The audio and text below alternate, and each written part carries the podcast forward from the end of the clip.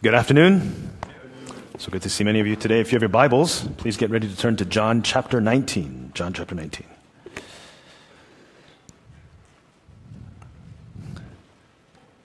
On September nineteenth, two thousand twenty-two, the state funeral of Queen Elizabeth the Second was held in honor of the longest reigning monarch of the United Kingdom and other Commonwealth realms, who had reigned for seventy years. The Queen's funeral was one of the rarest of all public events in recent Western history. It was the first state funeral to take place in fifty-seven years in the U K since Winston Churchill's ceremony in nineteen sixty-five. two thousand of the Queen's guests, including other kings and queens and presidents, prime ministers, celebrities, and friends from across the globe, came to pay tribute to England's late Queen. Some four thousand military personnel were hired to parade on the streets of London and Windsor. Security alone cost more than seven point five million dollars. And although not confirmed, reports estimate the funeral will cost the U K's economy over two point six billion dollars. Tens of thousands, if not hundreds of thousands, lined the streets and inside Westminster Abbey, where the funeral was held. And billions are estimated to have tuned into the funeral service from all around the world, possibly making it the most viewed live broadcast in history and the grandest funeral in British memory. After her funeral, the Queen's coffin was transferred to Windsor Castle and buried at Saint George's Chapel as part of a long history of burials at the site, including ten former sovereigns. One reporter writes of the place, "Built by kings, shaped by the history of the royal family, and still the location for both splendid royal events and private family moments. It was indeed a burial fit for a queen." In our passage this afternoon, in just five short verses, the burial of Jesus is described. Although it lacked the earthly pomp and the billion-dollar budget of the Queen's ceremony, the significance of Jesus' burial is unrivaled. J C. Ryle says of these verses, they describe the most important funeral that ever took place in this world. As such, how was the burial of our Lord Jesus Christ fit for an eternal king? How was the burial of our Lord Jesus Christ fit for an eternal king? We're continuing our study through the Gospel of John. Last two weeks, we looked at John chapter nineteen, verses seventeen through forty-two, and what exactly Jesus' crucifixion accomplished. Those were some difficult passages for us to reflect on: the tortuous trials, the cruel crucifixion of Jesus, who was entirely innocent of all charges. Yet the details of the hour for which Jesus was born to earth for are so very important to us as Christians, aren't they? Uh, it's important that we are confronted with it, that we carefully consider it, and for us to understand rightly the significance of perhaps the most important aspects of Jesus' earthly ministry. What his death on the cross accomplished for us, and the reason why we are gathered here today as his church. Well, today's passage is the conclusion of that section, the burial of Jesus.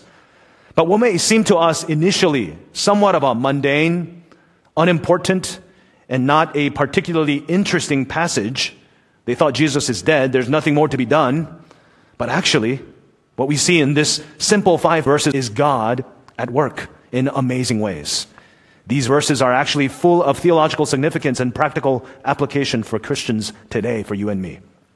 Our passage teaches us, even in death, God speaks. Even in death, God works. Even in death, God is sovereign. Even in seeming defeat, God's purpose prevails. Amen? So from our short passage, John chapter nineteen, verses thirty-eight through forty-two, I want to share with you how God works even amidst the most depressing circumstances of life. Here's the outline so you know where we're headed: how God was working through Jesus' death. Point number one, an unexpected prophecy from verse thirty-eight. An unexpected prophecy, verse thirty-eight. Point number two, an untimely Pharisee from verses thirty-nine and forty. An untimely Pharisee. And point number three, an unforgotten provision from verses forty-one and forty-two. Brothers and sisters, I pray this message will encourage you afresh that God is always at work, even in the most difficult circumstances of our lives. Even in dire, dark days of disappointment and discouragement, Romans eight twenty-eight says, God works for the good of those who love him, who have been called according to his purpose. So, dear Christian, whatever trials you are going through today, God has a word for you. He is working for you. For your sufferings here on earth are not for nothing. They have a purpose for his glory, for your holiness, for the building up of his church. So be blessed and encouraged today. Amen? Friends and visitors, if you are joining us here today as a guest, welcome. Thank you so much for joining us today for our worship service. Especially if you are here and you do not consider yourself a Christian, you are especially welcome today. Perhaps you are visiting us for Thanksgiving weekend or coming through town for various reasons. We just want you to know we've been praying for you, that you would gather with us this afternoon. We know that you are here not by accident, but by divine appointment.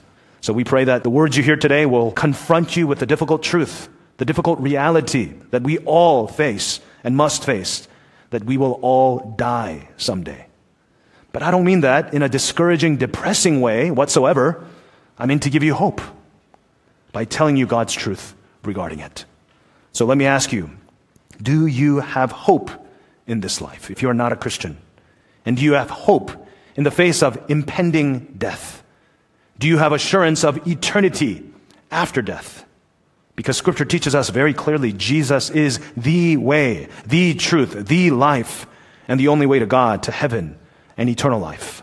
And so I'm asking you, I'm challenging you, I'm confronting you, if you have truly considered what that means for you. Well, we pray today's message will point you to Jesus, how through his death, we have been granted forgiveness of sins and new life and eternal life in him. No other religion in the world offers such undeserved gift. Every other religion in the world is about man's efforts to reach perfection. Jesus came to offer himself as a sacrifice for you and me by dying on the cross. We pray that you will hear his words today and consider and respond. Amen? So without further ado, let's turn now to God's words found on page nine oh six of the blue Bibles around you. If you are new to the Bible, the big numbers are the chapter numbers, the small numbers are the verse numbers. So John chapter nineteen, verses thirty-eight through forty-two. And as you listen, I want to encourage you to please keep your Bibles open for the entire duration of the message and follow along as you hear God's word for you. John chapter nineteen, verses thirty-eight through forty-two says this. After these things, Joseph of Arimathea, who was a disciple of Jesus, but secretly, for the fear of the Jews, asked Pilate that he might take away the body of Jesus, and Pilate gave him permission. So he came and took away his body. Nicodemus also, who earlier had come to Jesus by night, came bringing a mixture of myrrh and aloes, about seventy-five pounds in weight. So they took the body of Jesus and bound it in linen clothes, with spices, as is the burial custom of the Jews. Now in the place where he was crucified, there was a garden, and in the garden, a new tomb in which no one had yet been laid. So because of the Jewish day of preparation, since the tomb was close at hand, they laid Jesus there. How was God working through Jesus' burial?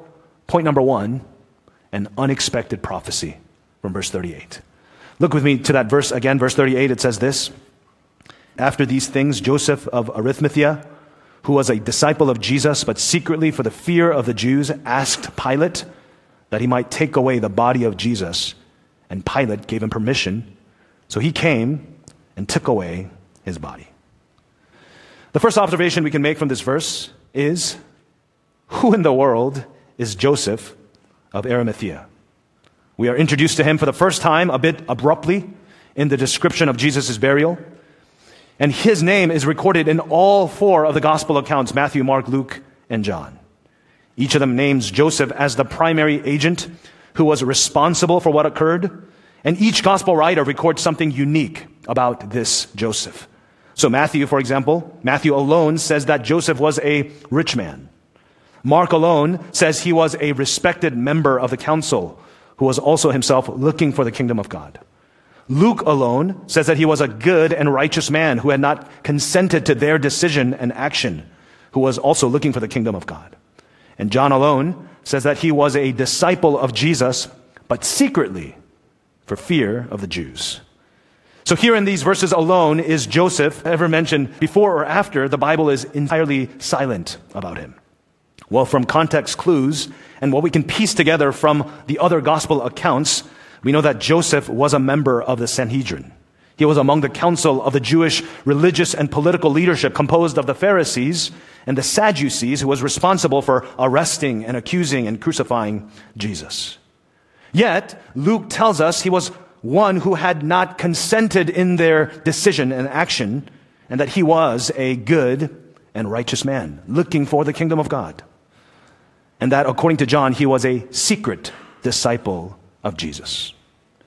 Now, before you get too lofty of an image of some secret undercover agent who comes to timely aid Jesus, remember what John twelve forty-two said of such men among the fold. John twelve forty-two had said, "Nevertheless, many even of the authorities," referring to those in the Jewish leadership, "believed in him," Jesus, "but for the fear of the Pharisees, they did not confess it, so that they would not be put out of the synagogue." And then the most telling description of who actually was Joseph, John twelve, verse forty-three, says, "For they love the glory that comes from man more than the glory that comes from God." Moreover, Mark's account tells us that Joseph took courage and went to Pilate and asked for the body of Jesus, which confirms that it was Joseph's fear, and not for any sort of deliberate or clandestine reason, why Joseph remained silent and unknown until this moment. So, then who and why Joseph? What was his purpose? Why now? Why such attention drawn to him by all four gospel writers at this very juncture? Even as we sang the hymn last Sunday, "Oh, praise the name," we sang the lyrics, didn't we? "His body bound and drenched in tears. They laid him down in Joseph's tomb, the entrance sealed by heavy stone, Messiah still and all alone." Who is this Joseph that we sing about? Who is this Joseph? The most clear evidence shown to us from Scripture is an unexpected prophecy. A word of God regarding the suffering Messiah recorded in Isaiah fifty-three. Turn with me there briefly. It's found on page six fourteen of the Blue Bibles. six fourteen. Isaiah fifty-three. Okay. Uh, many of us know well the famous portion in it, don't we? From verses four through seven, which says this, "Surely he has borne our griefs and carried our sorrows. Yet we esteemed him stricken, smitten by God, and afflicted. But he was pierced for our transgressions. He was crushed for our iniquities. Upon him was a chastisement that brought us peace, and with his words we are healed. All we like sheep have gone astray. We have turned everyone to his own way, and the Lord has laid on him the iniquity of us all. He was oppressed and he was afflicted, yet he opened not his mouth. Like a lamb that is led to slaughter, and like a sheep that before its shearers is silent, so he opened not his mouth. By oppression and judgment he was taken away, and as for his generation, who considered that he was cut off out of the land of the living, stricken for the transgression of my people?" Okay, so we know those verses well, but then look at verse nine. This verse is not often quoted, but it is so very important, and we get to find out why today. In our passage, Isaiah fifty-three verse nine says, "And they made his grave with the wicked and with a rich man in his death, although he had done no violence and there was no deceit in his mouth." The translation of the verse is a bit difficult to understand and perhaps should be read, "His grave was appointed with the wicked, but with the rich man was his tomb." So, in the event of our passage, this very prophecy, written some seven hundred years before Jesus was born, written, recorded by Isaiah, is finally fulfilled through Joseph, a man of ambiguity, a man whom God would raise up for such a time as this. Although he was a fearful man, he was a rich man, a man whom God's purposes would be revealed. The important lesson and reminder for us is this: the focus is not Joseph. The focus is God. Even in Jesus' death and burial, albeit short and temporary, God is at work. Amen? Brothers and sisters, pay attention to this. God continues to work through sinful men and broken circumstances to accomplish his will. Jesus was dead. The disciples had scattered. The day was dark. Hope seemed lost. The enemies of God thought they won. But little did they know that God was up to something incredible. Hallelujah. Something entirely new under the sun, that Jesus would not remain dead for long, which is the topic of next week's sermon. But nevertheless, don't miss this, brothers and sisters, that as long as God is God and that we are his people, as long as it is still called today, we have hope in Christ. We have hope in Christ, that in him, the seeming tragedies and defeats of painful sufferings of this life, even death is not the end. Even death is not the end. That in Christ there is a new day coming, that suffering and sorrow has an expiration date, that his mercies are new every morning. Amen? Normally, the bodies of those who are condemned to crucifixion would be left to rot on the cross as food for vultures. It was a sign of their cursed fate. That no family members of Jesus nor any other disciples came to ask for the body of Jesus was because such a request would be outright rejected. They knew that they would be rejected, that such requests are not even fathomed or imagined, because crucified people rot on the cross. That was their cursed fate. And also, we have heard and we have read that they themselves might be endangered by the authorities if they associated themselves with Jesus, which was one of the reasons why the disciples scattered in the first place anyways, for the fear of being associated with Jesus, the condemned criminal, according to the Jewish leaders. Well, Joseph, being a member of the Sanhedrin, would have the money and the authority and the influence to approach Pilate with such a request to take Jesus' body away. And Pilate, still convinced of Jesus' innocence, perhaps feeling guilty, granting the innocent man Jesus such a cruel and undeserved punishment, grants Joseph permission. How amazing is it, brothers and sisters, that even just few moments after Jesus' death, we know so because in the short span between Jesus' passing around three p.m. to sundown around six p.m., Jesus' words would begin to be fulfilled just as he predicted in John chapter twelve, verse thirty-two. As for me, if I am lifted up from the earth, I will draw all people to myself. Joseph, who out of the fear of man rather than the fear of God had remained silent and quiet and secret, who had chosen man's glory over God's glory, who stayed a secret disciple, is drawn by Christ's death and granted by God decisive courage to act and risk his own reputation for Jesus in order for God's purposes to be fulfilled. Now, we don't know if we can say Joseph was truly converted, but John tells us he was a disciple of Jesus. But perhaps Joseph had heard the teaching of Jesus. If anyone wants to follow after me, let him deny himself, take up his cross, and follow me.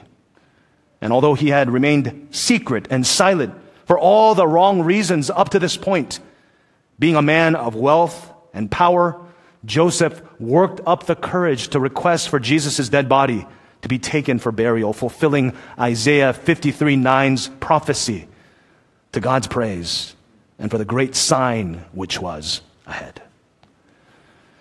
Profitable lessons can be drawn from the example of the life of Joseph. Don't waste what God has given you.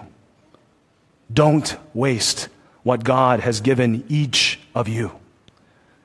Whether that's wealth or intellect or youth or time, or various gifts God has granted you, don't, for the fear of man or for the praise of man, neglect the opportunity to serve God and serve his people.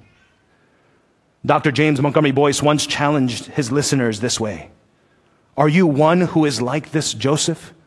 If so, I hope to disturb you by showing how close you are to those millions who adhere to Christianity but have no saving faith at all. Christianity that is hidden and secret is no Christianity at all. Well, you may think, wasn't it God's intention that kept Joseph in secrecy until the right time? Sure, maybe for Joseph, maybe for Joseph. But he didn't have the complete revelation as you and I do now.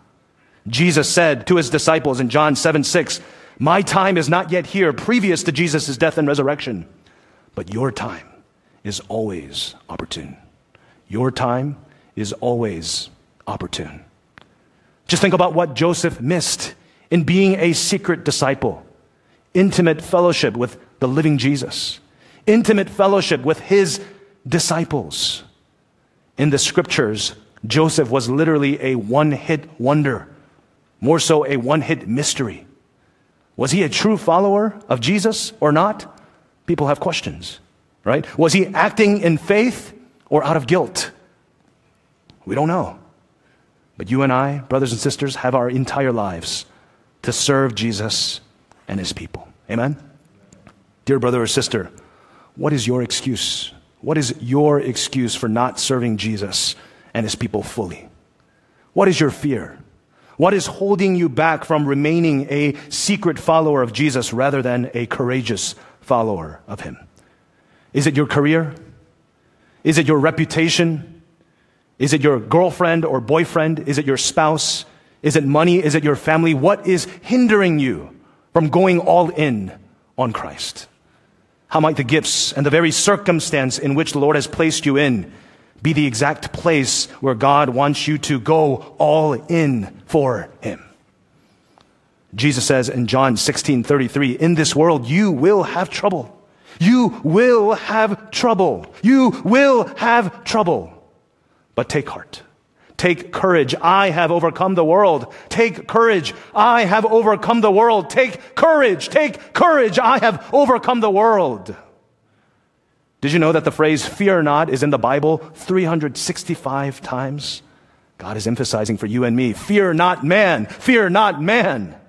Fear not your circumstances, but trust him and follow him entirely, fully, wholeheartedly, even in your fears, even in your distresses, even in your depression, even in your doubts, even in your suffering and affliction, even in your sorrows and sadnesses. God is at work. God is in control. God's word is true. Is it interesting to you that there is no accident with God, no mere coincidence? God wants us to know he is the beginning and the end, that he has a purpose for all things, that he has a purpose for everything, that in Christ he is sovereignly in control from start to finish, from our birth to our death. Just as poor Joseph, Jesus' earthly father welcomed Jesus at birth in a manger, a rich Joseph, a fearful disciple, buries Jesus at his death in his tomb. A little addition, a bookend, a bonus, if you will, to Jesus' earthly life and ministry, to show us and remind us, until heaven and earth passes away, not a single jot, not a stroke of pen, not the smallest of detail will disappear from the law until everything, until every word of Scripture is accomplished. Amen? How was God working through Jesus' death? Point number two, an untimely Pharisee, verses thirty-nine through forty. Look at verses thirty-nine through forty again. It says this. "Nicodemus also, who earlier had come to Jesus by night, came bringing a mixture of myrrh and aloes, about seventy-five pounds in weight. So they took the body of Jesus and bound it in linen clothes with spices, as is the burial custom of the Jews." We have read of Nicodemus two other times in John's Gospel, in John chapter three and in John chapter seven. He was also the man who was a Pharisee who had come to meet Jesus at night in secrecy and curiosity. Nicodemus is one who had the famous conversation with Jesus about conversion, about being born again in order to enter the kingdom of God. In John seven, perhaps a lesser well-known passage, John chapter seven, verse fifty through fifty-two, Nicodemus attempted, tried to stand up for Jesus when his fellow Pharisees attempted to suppress the people's amazement at Jesus' teaching. The crowd had said, "No one ever spoke like Jesus." But the Pharisees told the crowd they too were accursed. To which Nicodemus tries to defend Jesus and them and says, Our law doesn't judge a man before it hears from him and knows what he's doing, does it? To which he is quickly silenced by the Pharisees. You aren't from Galilee too, are you? And then we don't hear of Nicodemus again until in this passage of today. But here, also like Joseph, we see Nicodemus mustering up courage. Make no mistake about it. For the third time, Nicodemus is described in John, a title equivalent with his name, the one who came to Jesus by night. For the third time, Nicodemus is described in such a fashion. He was also one who was characterized by fear. He also was one who loved man's glory more than God's glory. But here, we see a beautiful transformation, finally, of his courage, of his faith put in practice, of Jesus drawing fearful and weak men to himself. The important picture here, again, is not Nicodemus. It's not this untimely Pharisee. It's God at work. A fearful Pharisee is turned into a daring disciple. Nicodemus, who earlier had come by night, bears his own burdens to Jesus by day, by light. It says he came bringing a mixture of myrrh and aloes, about seventy-five pounds in weight. Two important points are emphasized through Nicodemus's action. First, that he brought a mixture of myrrh and aloes is not unusual. The last phrase, verse forty, tells us, as is the burial custom of the Jews. So to prevent the dead bodies to stink and rot so fast and eaten up by vermins, the body would be bound in linen clothes with spices. What should stand out, however, again, is not what was brought, but the amount. Do you remember in John chapter twelve again, when Mary anoints Jesus with a pound of expensive ointment, a pound of expensive ointment? And Judas, the betrayer, had complained, why was this ointment not sold for three hundred denarii and given to the poor? And it says he said that not because he actually cared for the poor, but because he was a thief. And we were told three hundred denarii was an entire year's wage for the common worker in their day. But remember how Jesus responded to Judas? Leave her alone, so that she may keep it for the day of my burial. For the poor you will always have with you, but you do not always have me. What did that verse mean? One commentator helpfully writes, this extraordinary anointing, which was a sign, is allowed by God so that they may witness that he will not be worshipped with outward pomp or costly service, but with alms or acts of sacrificial service. And certainly so, in the fulfillment of Jesus' prediction of his own burial in John chapter twelve, here in John chapter nineteen, Nicodemus' courageous alms, his coming out as finally a fearless follower of Jesus with seventy-five pounds of spices, was his way of declaring Jesus was indeed the true eternal king. For such an amount of spices was equivalent with what was used in the burial of kings. So if I did not emphasize it clearly enough, even in Jesus' death, here is a picture, here is a sign. Jesus is indeed truly king. His burial was indeed fit for a king. But there's even more to it than that, brothers and sisters. Here is another fulfillment of Scripture from Psalm sixteen, verse ten, which says, which is also quoted in Acts two and thirteen and twenty-six by the apostles, post Jesus' resurrection, speaking of him, Psalm sixteen ten says, for you will not abandon my soul to Sheol, or let your Holy One see corruption. And I love the New Living Translation of this verse, which I don't commend often, but captures the full meaning of this original language. For you will not leave my soul among the dead, or allow your Holy One to rot in the grave. From birth, Jesus came into the world and welcomed as king by the wise men. Through his ministry, Jesus was greeted by his people as the promised king. Hosanna in the highest, blessed be the name of the Lord. In his final hour, he was accused and lifted up as the king of the Jews. And in his death, he was buried fitly as the prophesied Messiah king. And today, brothers and sisters, he reigns as the sovereign king. And on that final day, he will return to us and will be worshipped for all eternity as the King of Kings, when every knee will bow and every tongue will confess that he is Lord. and worship him for who he truly is. One commentator's, commentator summarizes this section very well in this way. Twice was Jesus Christ rich in the day of his poverty. Once immediately after his birth, when the wise men from the east offered him gold and frankincense and myrrh. And now after his ignominious death, when a rich man buries him and a distinguished man provides spices to anoint him. A rich man, Joseph, has taken the place of that poor Joseph who stood by the manger. Close quote. Brothers and sisters, it's no coincidence that the theme of Jesus the King keeps coming up in these passages. It's a reality that God sees fit we today are confronted with. Who is your king? Who is your king? Isn't Jesus your king? Isn't Jesus your Messiah king?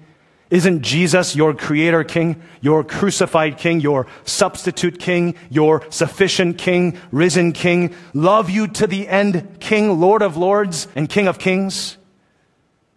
You did notice that while the burial of Jesus was missing all the earthly pomp, those who knew him, those who knew him believed in him, and they will see him. Brothers and sisters, this is the hope and promise of First Peter one eight. Though you have not seen him, you love him. Though you do not now see him, you believe in him and rejoice with joy that is inexpressible and filled with glory. So, dear brothers and sisters in Christ, what in your life is not worth offering to him as sacrificial service to Jesus the King? What in your life is not worth giving up everything for? What in your life is not worth trusting him in? What in your life is not worth surrendering all, surrendering everything to him? What in your life is not worth casting on him all your fears and all your anxieties, all your sufferings and all your sorrows? What can he not handle? What can he not carry? What can he not provide? Although we are nothing, although you and I deserve nothing, Second Timothy two twelve promises, if we endure, we will also reign with him. Can you believe that, brothers and sisters? His kingdom is ours when you believe and endure in him. So my question for you, will you, like Joseph, and will you, like Nicodemus, in all your fears, in all your shortcomings and failings, in all your lack and in your slowness, still yet come to him, still yet surrender all to him? Brothers and sisters, like Joseph and like Nicodemus, this passage is teaching us it is not too late. His death provided a way for you and me, which leads us to our final point. How was God working through Jesus' death? Final point, an unforgotten provision from the final two verses, forty-one and forty-two. Look with me to those verses again. It says this. Now in the place where he was crucified, there was a garden, and in the garden, a new tomb in which no one had yet been laid. So because of the Jewish day of preparation, since the tomb was close at hand, they laid Jesus there. There's no evading what is so clear, what is so obviously emphasized in these verses. The word garden is repeated twice in this passage regarding his burial, and it will be mentioned again in the next chapter, in John chapter twenty, verse fifteen, when the risen Jesus is mistaken by the women as a gardener. The author and the eyewitness of this gospel, John, is intending for us to see him for who he is, that Jesus Christ is the Son of God. John is intending for us to believe in him that we may have life in him, which is the purpose of this entire gospel as specifically written in John chapter twenty, verses thirty through thirty-one. Jesus is the snake crusher prophesied in the garden in Genesis chapter three. Jesus is the Lord who will surely comfort Zion and will look with compassion on all her ruins, who will make her deserts like Eden, her wastelands like the garden of the Lord, where joy and gladness will be found in her, thanksgiving and the sound of singing, as according to Isaiah fifty-one three. Jesus is the one who will restore the Garden of Eden in Revelation twenty-two. He is the one who will bring forth new life from death. That's what verse forty-one means when it says, now in the place where he was crucified, there was a garden. In the place of death, in the place of skull, in the place of Golgotha, there was a garden. And in that garden was life. We'll get there next week more But on this, what we are shown through Jesus' burial is not defeat. It's not tragedy.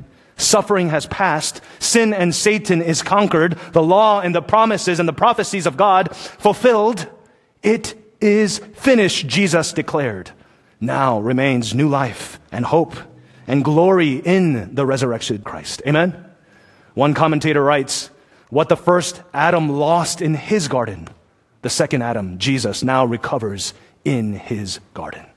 Hence, First Corinthians fifteen forty-five writes, so it is written that the first man, Adam, became a living being, but the last Adam, Jesus Christ, a life-giving spirit. John one four says, in him was life. John six forty-eight says, I am the bread of life. John six thirty-three says, the bread of God which comes down from heaven gives life to the world. John six fifty-one says, if anyone eats of this bread, he will live forever. John fourteen six says it so explicitly, I am the life. May it be clear, in the place where Jesus was crucified was a garden in which life was restored for all, for you and me. The details are important. In seeming tragedy, God had prepared a new tomb in which no one had yet been laid. As to not be mistaken at all, who will be raised up on the following Sunday? There was only Jesus in the tomb, and the tomb was empty three days later. Jesus rose again from the grave. Brothers and sisters, friends and visitors, as such, no detail in this life is a mere accident or coincidence. All has been sovereignly ordained by God for us to know Him, for us to see ourselves as we are, sinners in need of a Savior, desperately in need of grace, and for us to see our need of Him, Jesus Christ, our only Savior and loving Savior. Brothers and sisters, this is the good news of Jesus Christ. It's the best news you will ever hear, that a holy God created the universe for us to know His infinite glory, His eternal glory.